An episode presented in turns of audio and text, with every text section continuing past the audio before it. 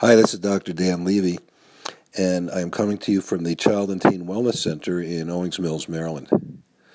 We've been seeing a very significant rise in depression in kids, and according to the American Academy of Pediatrics, it might be as much as 33%. I see this every day in my practice depression, anxiety, and we certainly test for it, particularly in the older kids.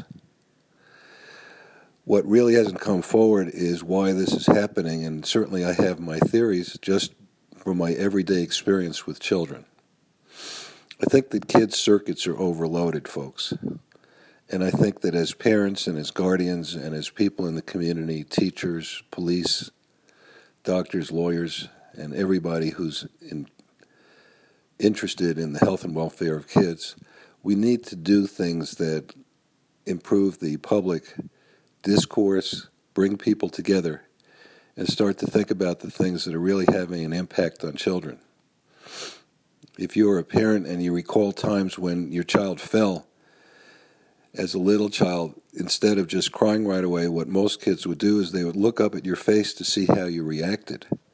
If you reacted calmly and said, Oh, it's okay, honey, just get up and keep going, it's not likely that your child would have gotten hysterical, but if you get hysterical yourself and your child sees panic in your face, the child is more likely to panic and to cry inconsolably.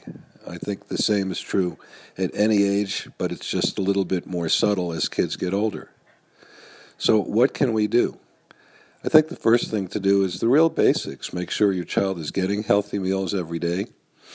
Make sure your child is getting a good night's sleep. Make sure that your child is getting an adequate amount of exercise but apparently, and very importantly, you have to pay attention to the quality and quantity of media that the child is consuming. So many of the messages kids get about how they should act, what they should say, when they should say it, who they should say it to, comes from the media. So I think that you have to understand that it's not only the messages, but the quantity. It's just the overload of the child circuits that I am so concerned about and makes the child much more vulnerable to depression, anxiety, and even physical poor health.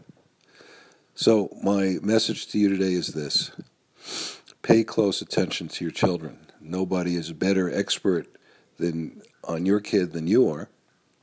And if you watch their face and watch their lives and pay attention to the things that matter the most, I think it's more likely that your child will grow up happy and healthy. This is Dr. Dan Levy of the Child and Teen Wellness Center in Owings Mills, Maryland, and I look forward to hearing from you in the near future.